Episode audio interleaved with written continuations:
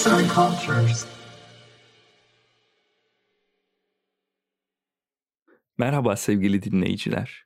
Bugün sizlere Erik Fromm'un Sevgi Kuramı üzerine adlı metni seslendireceğim. Keyifli dinlemeler. Felsefede her problem kendi çözümünü doğurur. Erik Fromm, tüm insanlık gibi kendi varoluş problemine çeşitli çözüm yolları aramıştır. Bütün sevgi kuramları bu noktada insanın varoluş kuramıyla başlar. Modern insanın eksikliklerini iyi analiz eden Erik Fromm'un sevgi kuramı, sevmek eyleminin etkin özelliklerini inceler. Sahip olmak ve olmak açısından kavramın ikili anlamı, sevgi nesnesi olarak kişinin kendisine yönelmesi olarak irdelenebilir. Sevgi, edilgenlikten uzak bir eylemdir. Spinoza'ya göre etken ve edilgen eylemlerimiz arasında ayrım gözetilmelidir.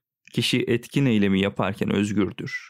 Bir nevi eylemin efendisidir. Edilgen eylemler içerisinde olan kişi için bir itkinin nesnesi olma durumu vardır. İşte burada sevgi de bir zorunluluk barındıramaz. Sevgi, insanca güçlerin özgürce açığa çıkmasıdır. Sevgi vermektir, almak değildir. Eylemlerimiz fikirlerimizle tutarlı olmalıdır.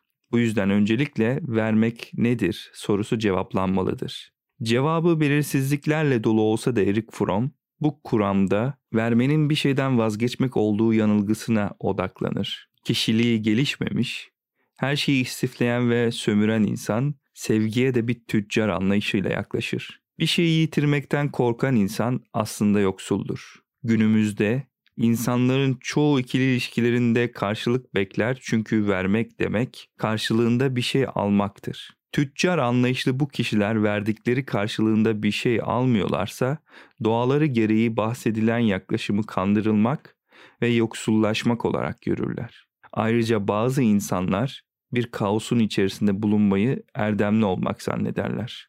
Onlara göre birini sevmek, kaotik olmak demektir.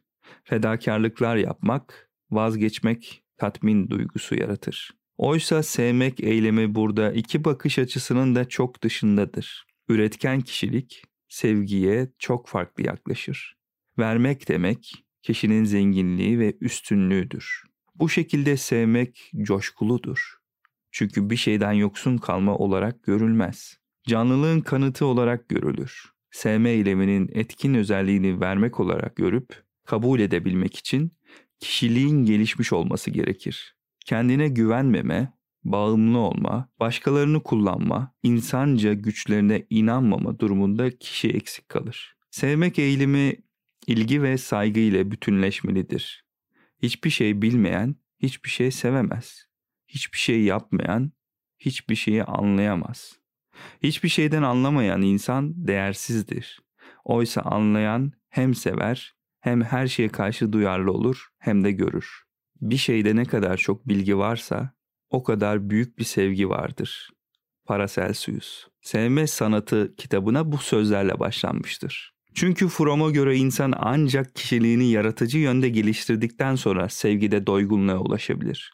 Bu gelişmeden uzak bir ekinde sevgi yetisi ele geçirmek istenen ve yeterince güç bir başarı olarak kalır. Sevgi, sevdiğimiz şeyin yaşaması için duyduğumuz ilgidir. Örneğin sahip olmak güdüsüyle yaklaşıp çiçekleri koparıp kendine bir demet yapan insanın onları sevdiğini söylemesi içtenlikten uzaktır. Bir diğer tamamlayıcı da saygıdır. Bu kavram ikili ilişkiler bağlamında günümüzün tartışma konularından biridir. Başka bir insanın üzerinde egemenlik kurma düşüncesi bu düşünce cinsiyetlerden bağımsızdır, sevmek değildir. Türkçe'de başkasını saymaktan gelen saygı kelimesinin İngilizcesi respect, Latince respiers yani bakmak kökünden gelir.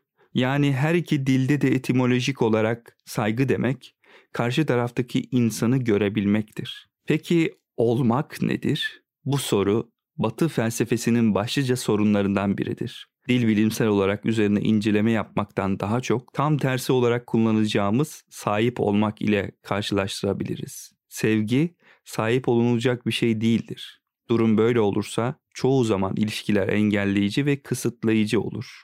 Stirner, insanların artık eşyalara dönüştüğünden ve birbirleriyle olan ilişkilerinin sahip olmacı karaktere büründüğünden bahseder. Ortalama insanın adeta sevgiye sahip olma yanılgısı sevgiyi yok etmektedir. Sahip olma ilkesini benimsemiş kişiler sevgiden somut bir nesneymiş gibi söz ederler. Bu şekliyle sevgi soysuzlaşır. Erik Fromm'un yapıcı eleştirileri olmak ilkesinin benimsenmesi yönündedir. İçsel süreçlere dayanması tanımını zorlaştırır. Ama olmak demek en temelde kendini yenileştirmek, geliştirmek ve sevmek demektir. Sevgi çeşitli nesnelere yönelir. Fakat sevgi nesnesi olarak insanın kendini görmesi, narsizme atılan bir adım başkalarını sevmekten uzaklaşarak bencil bir yaklaşım olarak algılanır. Oysa Erik Fromm'un sevgi kuramı birisinin sevmenin, sevme gücünün gerçekleştirebilmenin tüm insanlığı sevmek olduğuna işaret eder. Sadece belli insanları severek gerçekleştirilen bir tutum olamaz.